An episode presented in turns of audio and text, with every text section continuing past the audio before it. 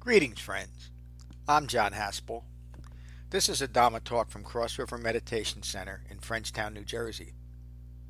If you find benefit from this talk, please support the restoration, the preservation, and the presentation of the Buddha's Dhamma with your donation at becoming-buddha.com.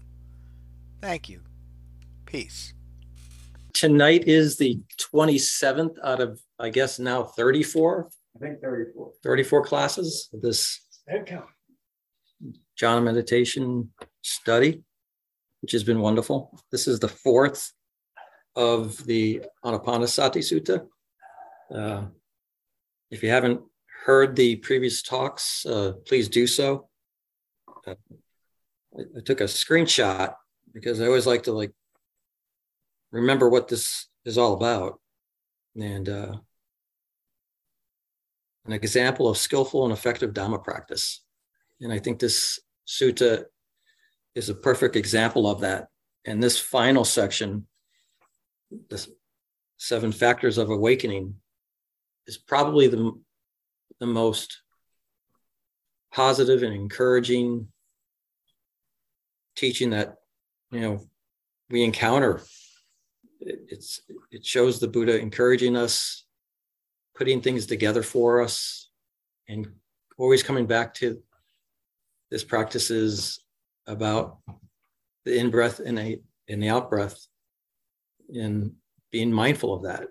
So 2600 years ago, the Buddha and senior monks and groups of five and 10 and 40 students did what we just did. Absolutely no different.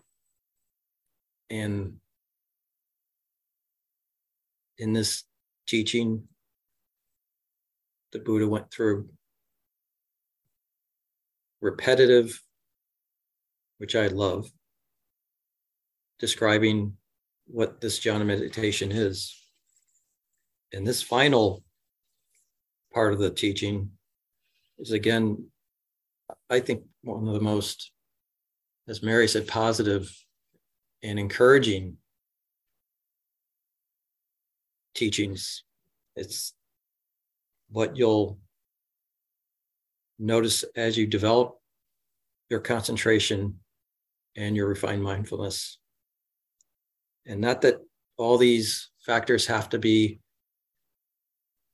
developed in a linear fashion, just know that all these factors are within you from the very beginning, from the very first time you decide to come to one of these classes with that speck of dust. It's the same factors that exist then as they do at this moment for myself and me in 20 years. It's how I decide how I develop my concentration and mindfulness. So let's get into this. Seven factors of awakening, the Buddha speaks. And how are the four foundations of mindfulness appropriately developed so as to bring the seven factors of awakening to the culmination? Whenever a monk remains focused on the body, free of distraction, ardent, alert, and mindful while putting aside craving and distress for reference to the world, their mindfulness is steady and continuous. These are John's comments. Steady and continuous mindfulness is a quality of mind that is supported by concentration developed through jhana meditation. Nearing the conclusion of this teaching, the Buddha is again emphasizing mindfulness in the breath, in breath and out breath to develop concentration in order to support the refined mindfulness necessary to direct the mind, to hold the mind, the factors of awakening, the heartwood. The Buddha continues When mindfulness is steady and continuous, then mindfulness as a factor of awakening becomes directed. When mindfulness is steady and continuous, it forms the foundation for the culmination of its development. Remaining mindful in this way, they examine this quality of mindfulness with discernment or right view, they develop understanding of this quality of mindfulness. When one remains mindful in this way, examining and developing understanding of this quality of mindfulness with discernment, then mindfulness of certain qualities as a factor of awakening arise. This is how right mindfulness is established as a factor, a quality of awakening.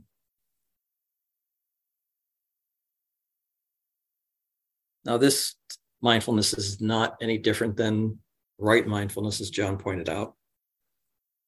It's not a different topic. It's not any different than what's described in the four foundations of mindfulness. Simply being mindful of inhalation and exhalation, the in breath and out breath, even this basic level is the beginning of mindfulness of awakening.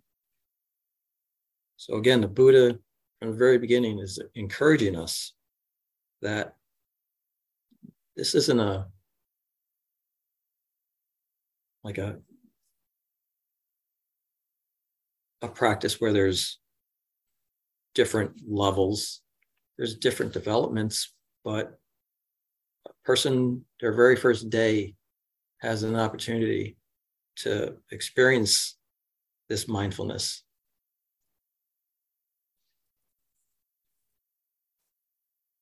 The buddha continues when one examines and comes comes to the comprehension of mindfulness as a factor of awakening, then with discernment, investigation of the Dhamma arises. When investigation of the Dhamma arises in one who examines and comes to comprehension of that quality with discernment, then investigation of the Dhamma arising as a factor of awakening becomes aroused. This is how investigation of the Dhamma is established as a factor, a quality of awakening.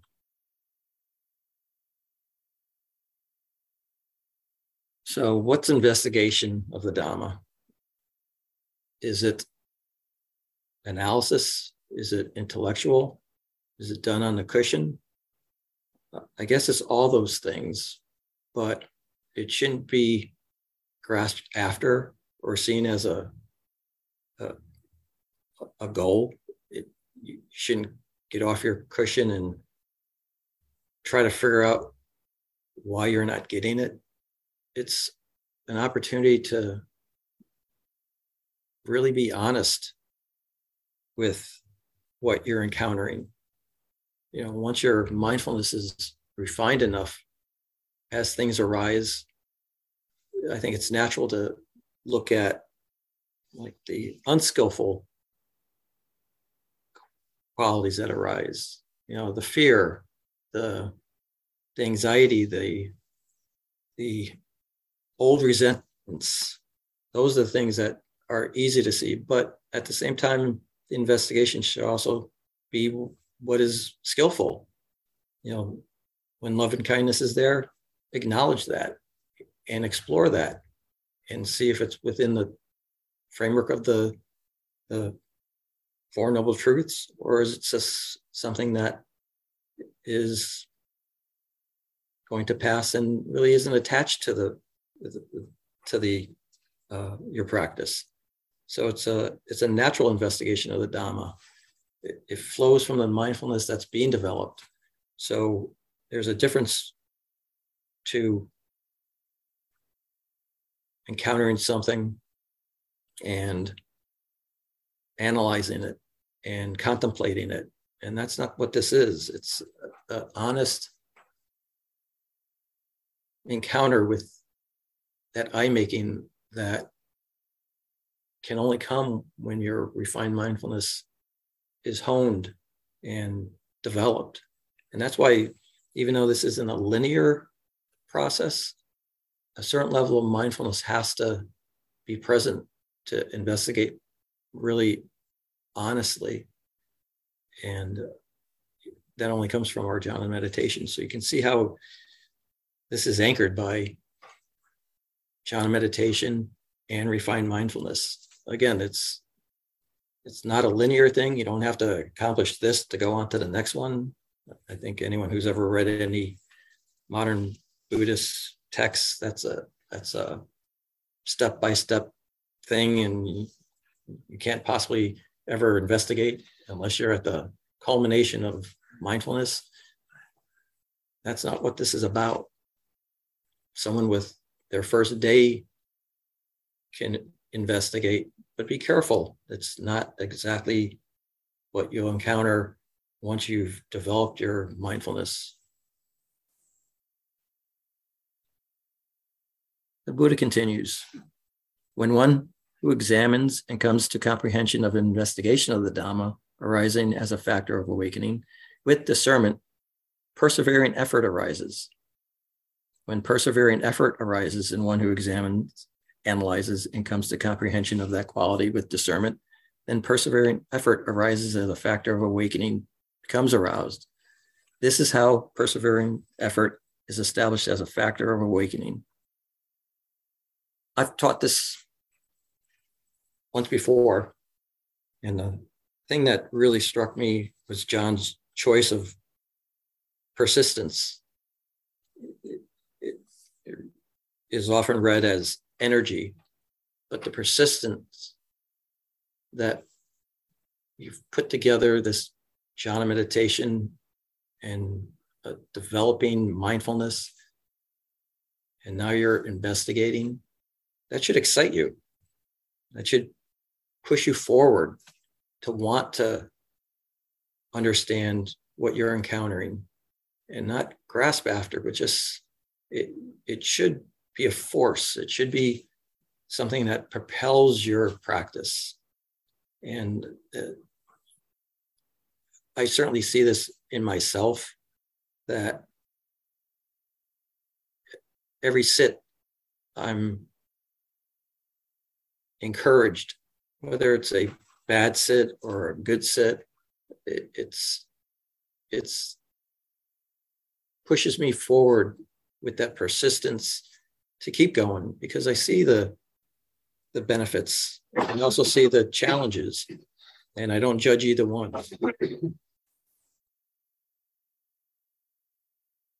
The Buddha continues.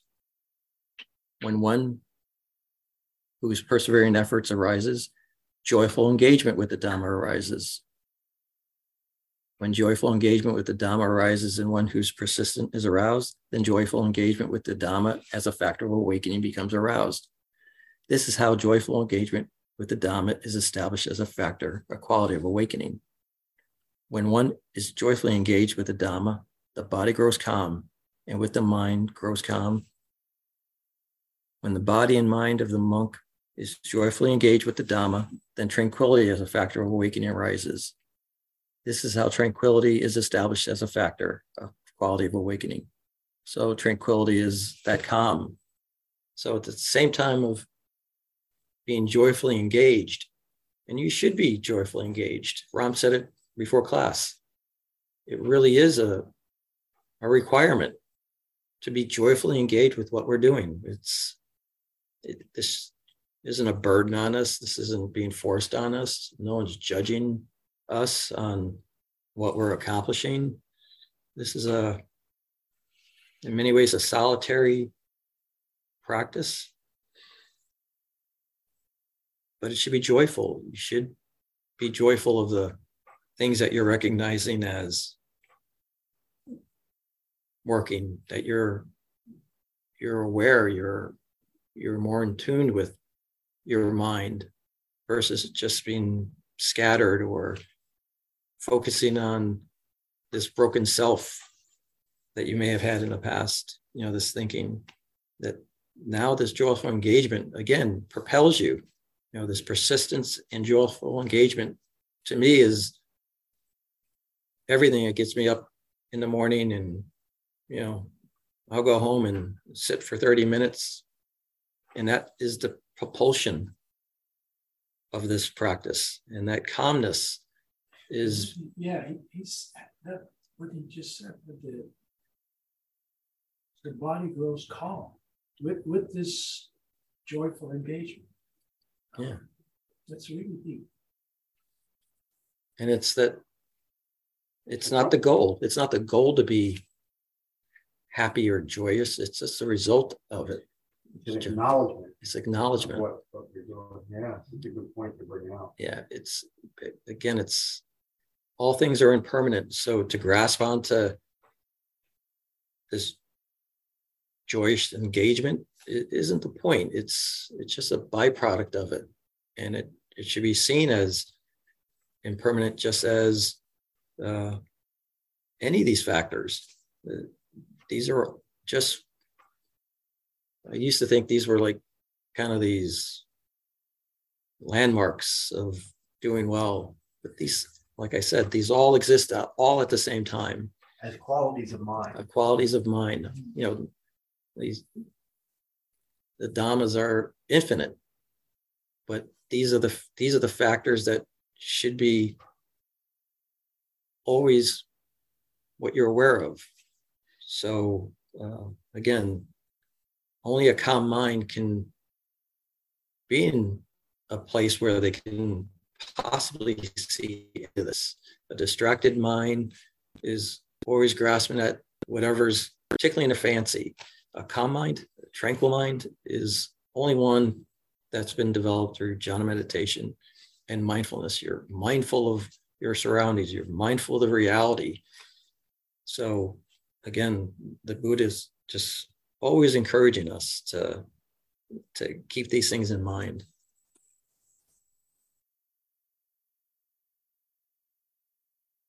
The Buddha continues When one who is tranquil, the body and mind calm, the mind develops concentration.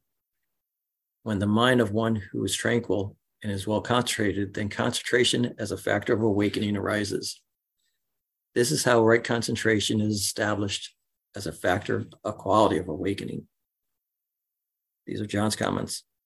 Here, the Buddha is bringing the four foundations of mindfulness and the purpose of jhana meditation to its ultimate culmination to establish concentration as the primary purpose of meditation. It is a well concentrated mind that supports the refined mindfulness necessary to support the integration of the Eightfold Path as a framework of awakening. The Buddha continues When one who is concentrated is established, equanimity arises. When equanimity arises, then equanimity as a factor of awakening arises. This is how equanimity is established as a factor of awakening. Equanimity is that balance through a calm mind. You can concentrate, and then you can develop your mindfulness. Equanimity is that if you think back to the jhana teachings, all these kind of you can see where the different jhanas lay out against this. In the fourth foundation or the, four, the fourth jhana equanimity occurs.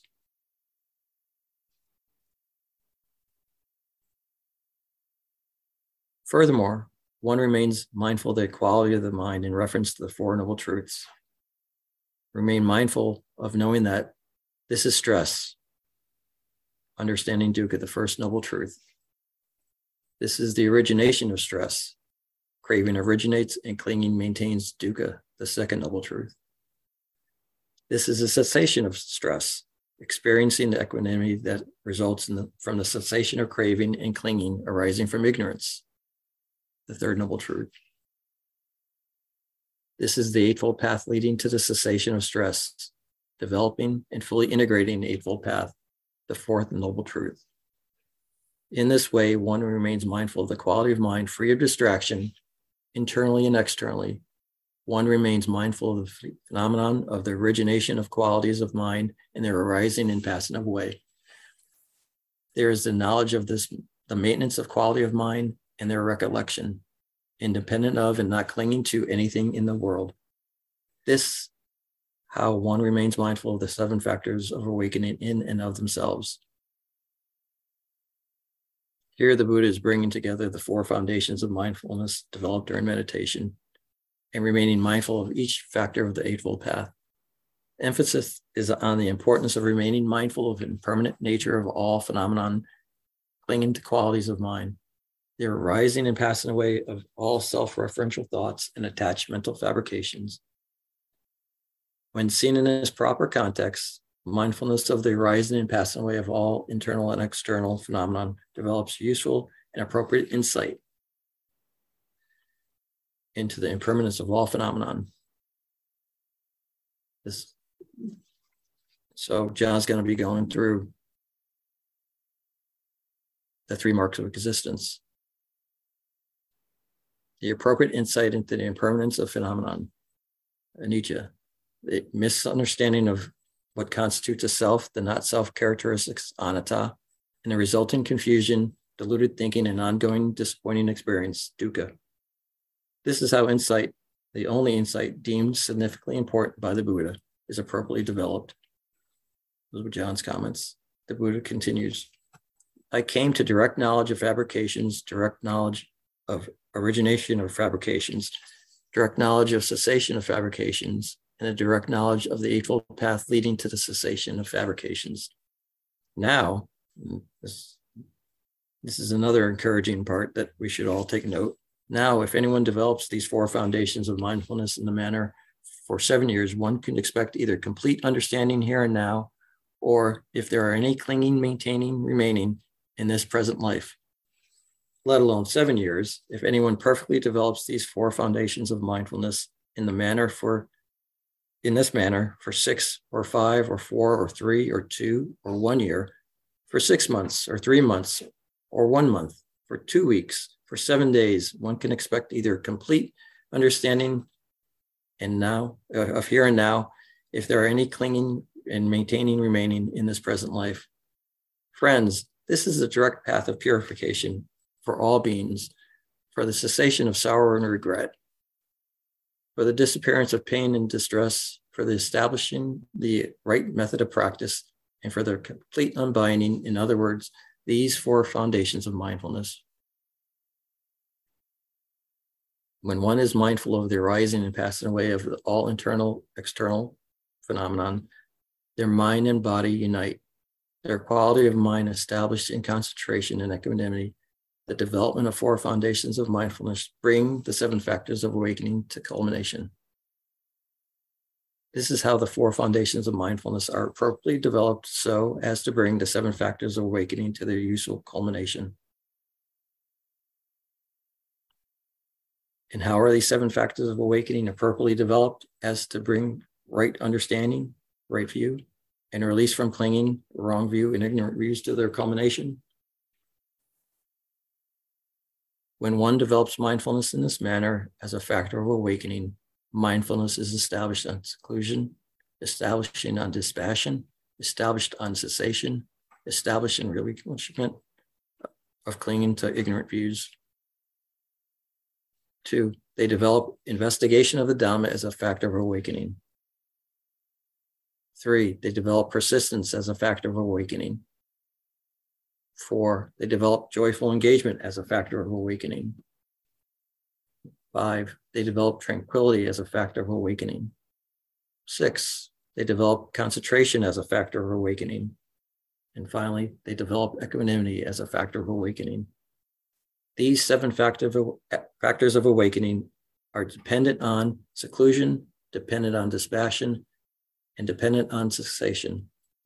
These seven factors of awakening, when fully developed, result in the relinquishment of all views rooted in ignorance of the Four Noble Truths. This is how the seven factors of awakening are appropriately developed so as to bring right understanding, right view, and release from clinging of ignorant views to their culmination. This is what the Buddha said. Gratified, the monks delighted in the Buddha's words. Great teaching, David.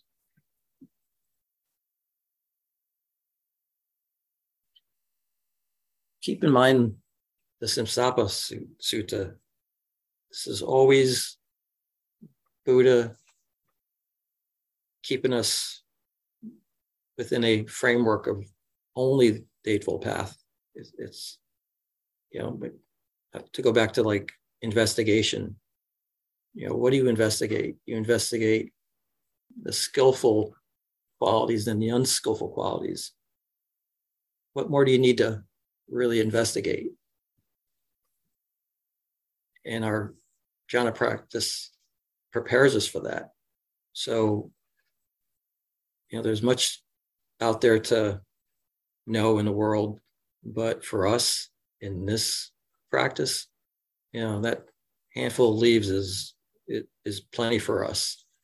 So uh, let's go around the room. Who was first? Was that Mary Allen? Mary Allen, you're first. Yes, David Allen, thank you. You're welcome. Um, thank you, very well done. Um, you know, very beautifully pulls together rem- the reminder that it's all based on the Four Noble Truths and the Eightfold Path. Um, the three marks of existence that even with awakening, the factors of awakening rise and pass away. And then I think what's also interesting is, as with other um, sutras, is recognizing what is there and what isn't there. And so recognize when you are experiencing joyful engagement, but also recognize when you may not be. And I think sometimes we think that, you know, we're just going to end up in this happy, sustained state. And it seems to me that there will still continue to be, um, you know, a disturbance or a distraction, but it's easily recognized. Um, it's not clung to, it's released, and you go on, you know, with your day or whatever you're experiencing. So I think this is just a very uplifting sutta, very positive because it states very clearly that yes, you too can awaken and you can do it yourself. And um, everything that you need to do it is right here. And so if we can get out of our own way and um, get to it, um, you know, this will happen for each and every one of us. So thank you, David. Thank you, Mary. Thanks, Mary. Yeah, it's uh all things roll back to the three marks of existence, having insight to that impermanence, that it's it, it it's just being aware and you can only be aware if you're of calm mind so it it's nicely put together for us and you know we just have to keep in mind what this practice is and what this practice isn't so uh slav how are you tonight Doing good, thank you. Um, thank you, for teaching. And uh, obviously, Anapanasati is my uh, favorite sutta, and uh, it's first sutta which one I starting a long time ago. Uh, my steps to Buddhism, and even kind of like every time when I come across Anapanasati sutta, it's make me laugh because I remember when I read first time, I start starting practice short breaths, I make it short, long breaths, I make it long, until I have discussion with one uh, Theravada monk. I told him how I practice Anapanasati. He was laughing. He said, "You don't have to do anything with breath. You just be present. It's kind of like you listen your breath. You don't do anything." Yeah, and uh, it's very straight and precise path to enlightenment. And seven factor of uh, enlightenment and one is investigation. Uh, Buddha always mentions this. Uh, you don't believe what I say. You have to see yourself, and you have to see impermanence. You have to see what is dukkha. You have to see non-self how you combine this. So basically, he from day one kind of like in, invite us to investigation. Thank you. I really appreciate it. Thank you. Yeah, I've been thinking a lot of, you know, we always as- associate the seven factors and the the hindrances. And I've been thinking a lot about, you know, the hindrance of doubt and I think doubt's probably the the one that is probably the most uh, insidious because you know I've heard multiple times over the last probably three weeks how we're hardwired that we're hardwired and this is just the way we're we are. But and i think that's of that's doubt you know can this practice really do anything if we're so hardwired? But if you really think about what we're hardwired about we're hardwired about everything. We're hardwired to be caring. We're hardwired to be fearful. We're hardwired so in that sense we're hardwired for everything. But yet this practice is allowing us to i don't know if it's rewiring it but just letting us be aware that you know we do have more control over it than you know what do we need we need safety we want to matter we want to belong and that causes fear because that's that then what we create this self about is to protect ourselves against that. So, you know, to me, that's what is the beauty of, you know, refined mindfulness. So thank you, Slop. Jane, how are you today, my friend? I'm wonderful. Thank you. Thank you for the teaching. Um, I like what you said in the beginning that um, it's not about getting off your cushion and saying, okay, I'm going to practice now. It's about taking the refined mindfulness and the com- and using it in your daily life. And as you go out there, I mean, when you see it working, I think that's incentive enough to, I mean, that generates the enthusiasm to to keep going.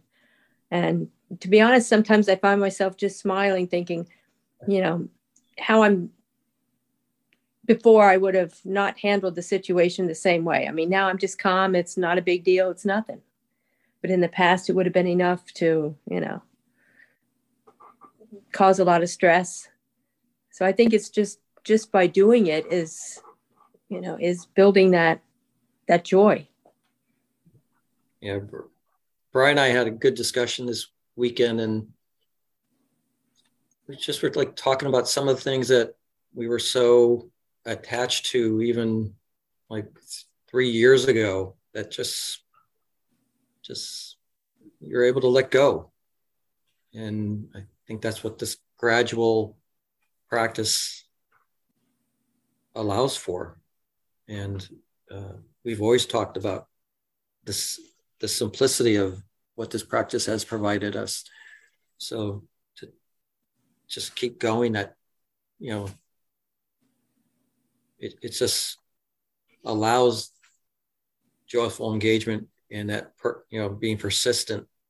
So that that's that's driving force. So thank yeah, you. why would you want to stop? You know? And as long as you understand that this is this handful of leaves is what it is and that's all you need you're not looking for it to be any more special than how special it is. And i, I think that's where people get tripped up is they're, they're looking for something more spectacular and what's more spectacular than having a calm mind and there you go. and not being harmful to yourself or others. I'll, I'll, I'll take that. Me too. Thank you thanks jay. Julia. Hello. Thank you david. This was wonderful. Um and what everybody shared too. Really great stuff. Um, I really liked when you said, um, you know, if we're not mindful, we can't really be honest with ourselves.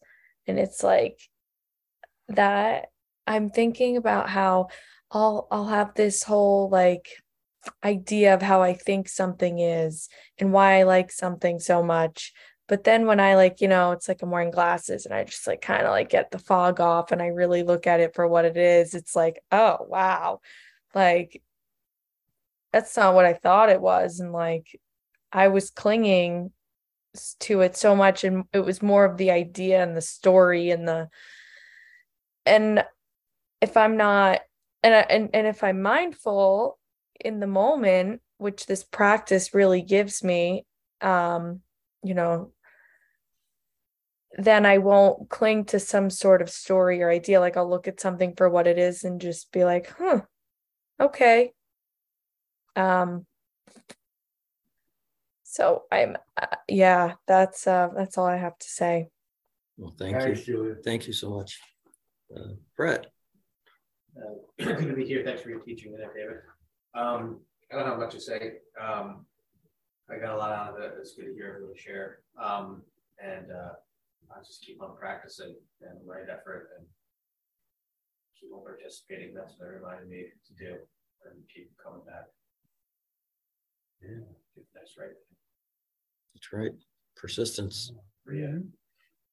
Right. That's what I- I got out of. Thank you. Thank you.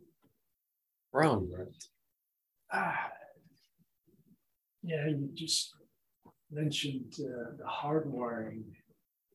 Um, yeah, dependent origination is is the description of, of the hardwiring, but in the same description, there is the the undoing of, of the hardwiring. Um, so yeah, it's not. There's nothing ine- inevitable here about how we how we behave that's right. Concentration and mindfulness can undo all of that with really not a huge amount of effort. It's, you know, nothing's getting beaten to death here. No, it's It's, it's just understanding and you know, a simple undoing. Yeah, and that's what that gentleness, that requirement of gentleness. Because any other way works against itself. Really. Thank you. Thank you, Thank you, Ron.